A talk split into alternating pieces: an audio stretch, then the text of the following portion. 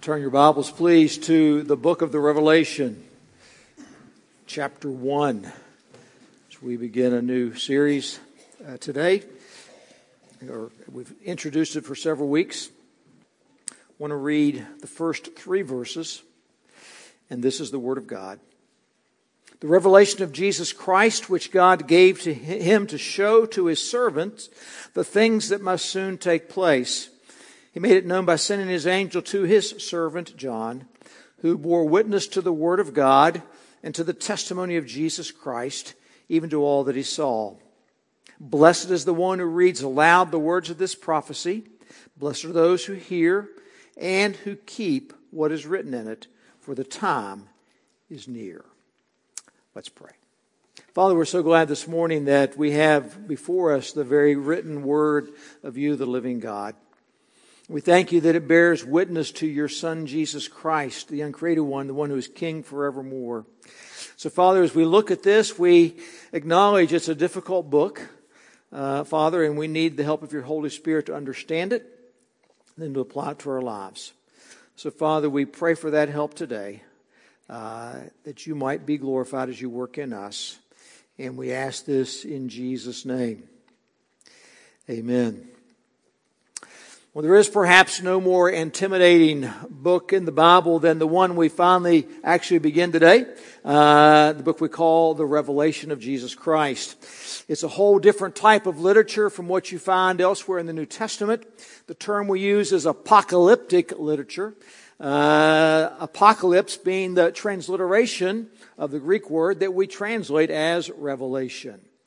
Uh, at the same time, this apocalypse this revelation is a letter. And it's a letter that's written to the seven churches in what today we call Turkey. So it's a letter. It's a book that tells a story. And for those of you who love stories, you want to know that it's got a lot of pictures in it. You know, you're always glad to get those books with lots of pictures. Uh, well, this has a lot of pictures. Some will be familiar. Some will be quite strange. Some will be scary. Some will be reassuring. Uh, there are lions and bears and dragons and beasts that stretch our imagination. You like horses? There's a lot of horses in this book, all right? And we live in a very visual age uh, where pictures uh, seem to take precedence over words. And it's interesting, John is told throughout this book more to look than he is to listen. And that's what we want to, to do as these pictures that we see uh, that are meant to overwhelm us with the glory of Christ. They should appeal in our very vis- visual world. Uh, and so God's telling us through a story, picture book, written as a letter, about what soon must take place. It's a story about how God rules in and over history and is guiding it to the day when King Jesus returns in triumph. When the new Jerusalem descends from the heaven and we will be forever with the Lord. That's a glorious day. Now, the thing is, in the meantime, we live in a Psalm 2 fallen world where God's people face discouragement and heartbreak and persecution. I mean, we bemoan the loss of such things as absolute truth and morality. We live in a world that's desperately trying to live as if God does not exist and desperately trying to prove that sin does not exist either. Uh, I believe as a direct result, that's why we see that we live in a nation where in the recent poll, 77% of American people believe we're living in a, a time of moral decay in our country. It's quite a large percentage. And the question I'm often asked is uh, if we're, we're living in the end times. And uh, you know, people have been asking me that question for at least 45 years. Uh, I've been preaching, and that's okay. It's a legitimate question to ask. And the short answer to that is Yes, because we have been ever since the ascension of Jesus into heaven. Then what people really want to know is this Are we close to when King Jesus is going to return? When will the end of the ages be? And that's where the book of Revelation enters the discussion because it is a book that talks about the future. There is eschatology here, that is the study of the last things. But as we shall see, uh, it's also very much about the day in the first century when it was first read. Uh, As we said at the outset, that it is a daunting book to tackle. But here's the thing God intends for His Word, for the Bible, to be understood, to be revealing to His people. Uh, he doesn't intend it to be confusing. He intends to be understandable to His people. And that, friends, certainly includes the book of Revelation. So, yes, it is a book about the things that must soon take place. But more than that, it's a book that's about Jesus Christ's triumph in history. Uh, as such, the approach we'll use to the book is that it gives us strength to live in this world today, and it gives us hope for tomorrow as it unfolds for us the triumph of King Jesus. Uh, so, to be introduced to the book of, Jesus, of the revelation of Jesus Christ, to see it as a letter that's written to the seven churches and to us, let's, let's go on to the text. But as we begin any book, we've got to note some preliminaries, so let's uh, begin with the basics. Who wrote it? What says John did. Uh, and it seems he's so well known to the churches, he has no need of any other of, of, of introduction there. Just to give his name is enough. He had been living at some point in Ephesus. We know that. Um, and so there's nothing here about being apostle, an apostle. What there is, is that he's a servant. A servant. And at that point in history, he had the distinction of being the longest standing member, if you will, of the Church of Jesus Christ. He's an old man. He'd endured Herod's persecution in Galilee. He'd endured the opposition of the Jewish leaders in Judea. Uh, Nero's limited, intense persecution in the mid 60s had taken the lives of, of Peter and Paul, but not of John. Uh, and then, aside from some uh, regional persecution, the church enjoyed a decade of peace, uh, as seen as sort of a cult of, of uh, Judaism. But then came the Emperor Domitian in 81. He was more or less like another Nero. Uh, emperor worship grew under him his leadership, uh, and he's probably still the emperor when John writes this. In 96 AD, he'll be replaced by Trajan uh, as emperor, who decreed punishment uh, for anyone that would not sacrifice uh, to the emperor's image. And as we'll discover later, John saw that coming. He predicts that as he writes. So when did he write it? It suggests a probable date is around the year 95 uh, AD. That makes it the last written book of the New Testament. And where was he? He was on the island of Patmos, uh, a small, rocky, barren, four square mile island off the coast of Turkey. Uh, it had a prison there for Rome's political prisoners, and John was one of their political prisoners.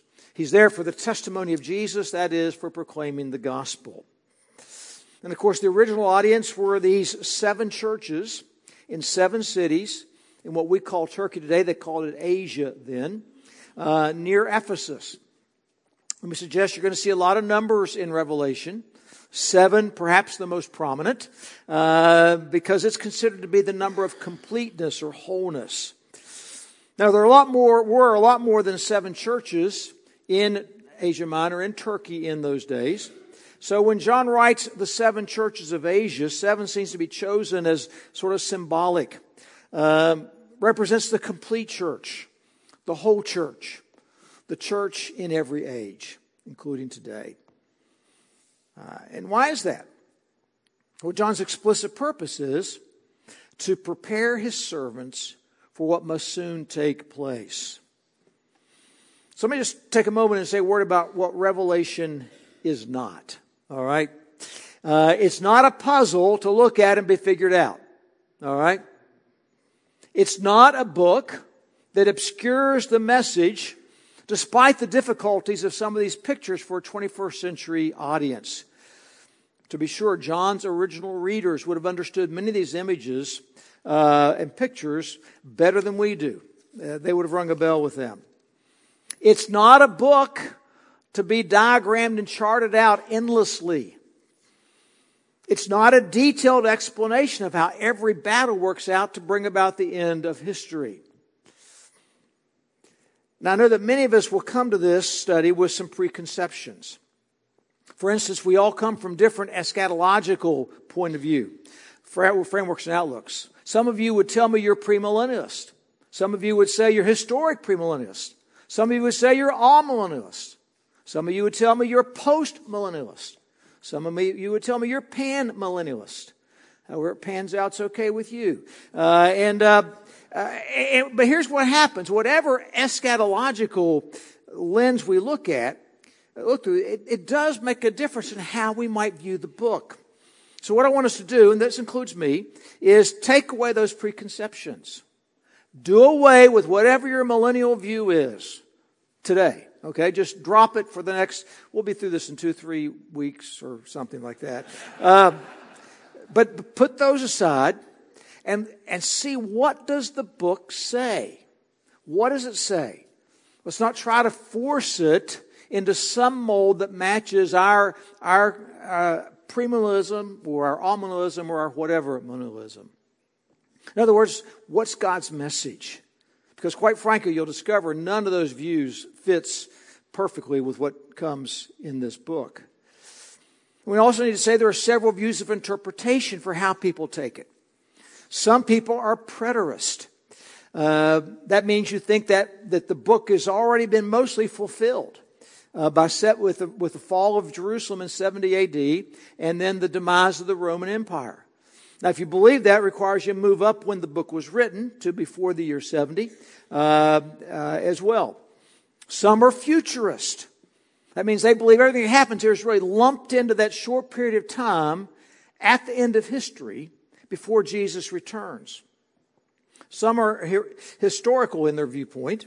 Uh, they believe that it outlines the history of the world chronologically uh, and that you follow it chronologically from chapter 6 through 19. Some are simply idealist, that it just represents the eternal conflict of, of good and evil that persists in every age. And then the view that we'll probably follow is, is called the eclectic view. It takes a little bit of each of those views and suggests that no view works all the way through the book. Uh, there's a future crisis to be sure, there's an application now. There's always the battle of good versus evil uh, that does repeat itself. World empires do fall, and most importantly, God wins. Uh, so let's let Revelations unfold truth for us rather than again trying to bring our presuppositions into it to make it match what we already think. Take John at his word. God gave him the revelation of Jesus Christ, he said, to show to his servants the things that must soon take place. Again, be quick to say it's not the purpose to give us a, blow by blow detailed breakdown of the last days. And, and, quite frankly, people like Hal Lindsey and his ilk uh, 50 years ago weren't really helpful to the church's study of this book. So, what is the revelation of Jesus Christ? If we drop down to verse 19, we didn't read it, but drop your eyes down to that. He says, Write therefore the things that you have seen, all right, those that are, and those that are to take place after this. And that's the outline John will use in writing this book. So Revelation shows us scenes in heaven that ordinarily you and I don't see. You've got symbols in it. Make it known is the word language for communicating with symbols. Again, they're unfamiliar. Not to the first century so much, uh, but to us. Many of the symbols require that we know the Old Testament. That's why if you want to, if you're, if you're not in the choir or something, come Wednesday night, we're, we're looking at that in Ezekiel. Uh, we're seeing the, how it ties in with this. Uh, one writer said this, anytime you read Revelation, it's like stepping out of reality and into a carnival of mirrors. One of those mirrors do not or should not reflect our own faces as they much do the faces of the Old Testament prophets, whose faces reflect the glory of God's Son. And so some of the symbols are, are multifaceted, and, uh, and we do not have to break them down, all right? So then we've got, we've got pictures and illustrations and symbols, and they really do grab our attention. Uh, so as we read Revelation, what is it? It's a, it's a book that's, well, one, it's going to teach us a lot about the holiness of God, what the choir just sang. It's going to teach us a lot about sin, about sin's power and the plague of sin. Uh, it's going to teach us about the church. It's going to teach us a lot about the person and the work of Jesus Christ. We'll see that next week. Uh, it's a book that calls us to worship. Many of the great hymns of the church find their roots in this book. Holy, holy, holy. All hail the power of Jesus' name. Uh, Handel's Messiah, uh, particularly the Hallelujah Chorus. And so as you go through this, there are a lot of big ideas that I want us to keep in mind uh, that will give us strength for today, that will give us hope for tomorrow. These are things I want us to watch for as we work our way through the book. And the first is this God is involved with us, He's very much a part of our lives. God's glory appears in Ezekiel 1 uh, to remind God's people been in exile that God's still among them. And this book reminds a struggling group of Christians there in the, in the 10th, uh, at the end of the, the first century, that God's still among them. Uh, God rules all of history. Not just some of history, not just part of history, but God rules all of history. And we'll see that God brings all of history together in the person of Jesus Christ. And so He's the star of Revelation. He's the key to Revelation. We want to see Jesus crucified, risen, and triumphant in every chapter, on every page as we read this. Because in the end, God, God wins with the triumph of Jesus. And so you have this ongoing emphasis on the majesty of Christ and the glory of God that does command our worship. Uh, we can understand what it says through very challenging times. We can be prepared for the things that, that, uh, that soon take place. We can learn to live lives that are ready for Christ's return. We are to be ready so that we can pray what John prays at the book's end Come quickly, Lord Jesus. So, Revelation, we know, always speaks to God's people. Likewise, Revelation always speaks to and encourages the persecuted church. We're going to soon move into our mission conference season, and our concern should be for the church around the world. And, and, and Phil Newton wrote some, he wrote so well, I'm just going to sort of summarize it. Um, he said, Revelation calls us to pray for the church across the world, the persecuted church. Many of the scenes that will unfold in Revelation uh, will bring to our minds real life issues that are facing the church uh, around the globe right now. And so this book is a call for us to pray, call for action, It reminds us we need to pray for the persecuted church. We need to be reminded that the church in every culture faces worldly and satanic opposition. And so we've got to depend on the triumph of the Lamb. Let's help the bur- bur- share the burden of our persecuted brothers and sisters throughout the world as we pray for them. So now let's, let's look at the first three verses here, uh, the prologue. Uh, the revelation of Jesus Christ, which God gave him to show to his servants the things that must soon take place. All right, revelation simply has the idea of unveiling something. Uh, show, he's not trying to conceal it from us, all right, but he wants to make it known. And, the, and it's the things that must soon take place. Now, keep in mind, God's view of time is not our view of time. And so what he's saying is certain things, and at this point they're all unspecified what these things are, are going to happen. And they're going to happen soon from God's perspective. Now, when he says the revelation of Jesus Christ, scholars debate does it mean Jesus is the source of the revelation, or is he the content of the revelation? Now, I would lean here to say he's, he, he is the the source is the primary thing meant to meant, meant here. Uh, all of John's material we're going to see comes as direct revelation from Jesus Christ. But the other thing to say is the subject matter is Jesus. It's clearly Jesus. And so the last times, the end times, were inaugurated by Christ's resurrection and ascension. John writes in his first letter in, in 218, he says, This is the last hour.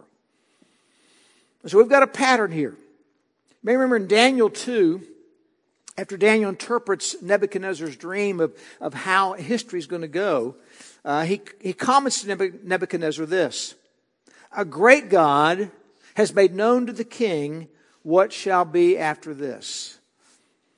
Well, that's what we have. A great God has made known to us what shall be. And note, he made it known by sending his angel to his servant John, who bore witness to the word of God and to the testimony of Jesus Christ, even to all that he saw. So follow the chain there. You have God the Father, the Word of God, uh, giving information to Jesus, who tells it to the angel so he can tell it to John. All right? John will serve as a witness verifying these words and these pictures, what he saw. Not just ordinary words or information, but the Word of God and the testimony of Jesus Christ, which is a code for, for, for John saying that he's talking about the gospel, uh, the gospel of the cross when he says that uh, as well as everything he, John saw. So everything in this book points to Jesus. Everything about this unfolding revelation has Jesus in it one way or another. He will be the focus of our attention. Uh, you're not going to doubt what the focal point of Revelation is, all right? Uh, we're going to hear it's about Jesus. That's why we sang, May Jesus Christ be praised uh, in all those various circumstances that idea of a testimony or witness, that's going to become significant because of persecution. Which brings us then to the intriguing promise of blessing in verse 3. Blessed is the one who reads aloud the words of this prophecy, and blessed are those who hear and who keep what is written in it, for the time is near. In the context, that would mean the seven churches who would read aloud what John writes in the context of worship. All right? And so, so blessing is promised for the one who reads it. Blessings promised for those who listen to it. By the way, out loud, it's emphasized. And then blessing is for those who keep it, who obey it, who do what it says, who let it shape the way they think and the way they live. Blessing comes when we obey God's word. Uh, and so let me urge you, what it, what it says is, and read it. Uh, uh, Derek Thomas says, Give yourself to this book and you will see Jesus. You'll hear God and you'll find yourself equipped and strengthened against the enemy in a dark day. So I can tell you, you can listen to the book of Revelation, Revelation being read in just under an hour and 10 minutes, all right? You can, you can, they got phones that can do just, it's an hour and eight minutes on, on one version I listen to. The average reader can read Revelation, uh, adult reader, in, in one hour, all right? It's 200 words per minute if you do that, all right, which is the average speed uh, adults read. All right, so do it. Set, get, set aside an hour. All right, why? Because the time's near. Now, notice he does not say the end is near. He says the time is near. And the word for time he uses there is not chronos, not chronological time, not, not 11 o'clock on January 23rd. The, the word he, he uses here is kairos, meaning opportune moment. The, for such a time as this moment. He's telling the churches that what happened at the cross and through the resurrection, the ascension, points to the ultimate triumph of Christ. And, the ulti- and now the opportune moment for that triumph to work itself out in history has come. So as those seven churches looked to the days ahead, it, it looked grim. All right? But, but when we look at, at their situation uh, that they were in uh, through the lens of Christ, the triumphant Lamb is on the move. He's on the move. So, what about us? First, I would ask if you met the Jesus who this book is about, if you placed your faith in him. If not, we'd love to introduce you to him. Uh, let me encourage you listen carefully, watch carefully in the weeks ahead. Hear the glory and the splendor of Jesus, the Lamb who was slain. Theologian B.B. Warfield calls Revelation a prophetic poem unsurpassed in sacred or profane literature, in neither the grandeur of its poetic imagery or the superb sweep of its prophetic vision. Indeed, so, so read it. Read it out loud. It's all about Jesus. It's from Jesus. It's intended to give us strength for today and hope for tomorrow. In a world where evil seems to triumph, see, God calls us to stand firm as the people of God. As David Strain says, this is a book, a message we need to hear more urgently than ever before because as a church, we face cultural marginalization. We face social exclusion and economic sanction. And in many places around the world, persecution for the gospel's sake. And what this book does is it lifts our eyes to Jesus. His mother named him after the gospel writer Mark in the hopes that he would tell people the gospel like Mark. Thing was, 13th century Europeans found it impossible to believe Mark's tales of a faraway land. He claimed that when he was only 17, he took an epic journey lasting a quarter of a century. It took him across the, the steppes of, of Russia, the rugged mountains of Afghanistan, the western wastelands of Persia, uh, over the top of the world through the Himalayas. He was the first European to enter China. Through an amazing set of circumstances, he became a favorite in the court of Kublai Khan, who was the most powerful ruler in the world in that day. He saw cities that made Europe's capitals and looked like roadside villages. The Khan's palace dwarfed any palace or cathedral in Europe. It was so massive that it had one banquet room that seated 6,000 people to eat. And when they did eat, they all ate on plates of pure gold. He saw the world's first paper money, and he marveled at the explosive power of gunpowder. It would be 18th century before Europe was producing as much steel as China was in the year 1267. He was the first uh, Italian to taste that Chinese culinary invention called pasta. All right? It's a very important one, by the way. Uh, and uh, as an officer of the court, he, he traveled to places, again, no European would see for 500 years. Then, after serving there for 17 years, he, he came back to Venice and he brought back gold and silk and spices. And when he arrived home and he told them about China, nobody believed him. His family priest rebuked him for spinning lies. And on his deathbed, his family and his friends and his priest begged him to recant his tales about China. But gasping for breath, Mark spoke his final words I have not even told you the half of what I saw. Uh, the 13th century Europeans rejected the stories as tales of a liar or a lunatic. History proved it was true. That what he wrote, the travels of Marco Polo, were true. But you know, about 1300 years before Marco Polo, uh, another man, John, went on an amazing journey. And he saw heaven itself. And we're going to run into people all the time that are going to shake their heads and not believe what we say, what John says. What I suspect John would tell us is this I have not even told you the half of what I saw. That Jesus is more incredible, that he's more amazing, that he's more glorious than you can possibly imagine. That he's God's greatest gift to us. May this book we read, may this book that we see move us to long for Jesus himself. Let's pray.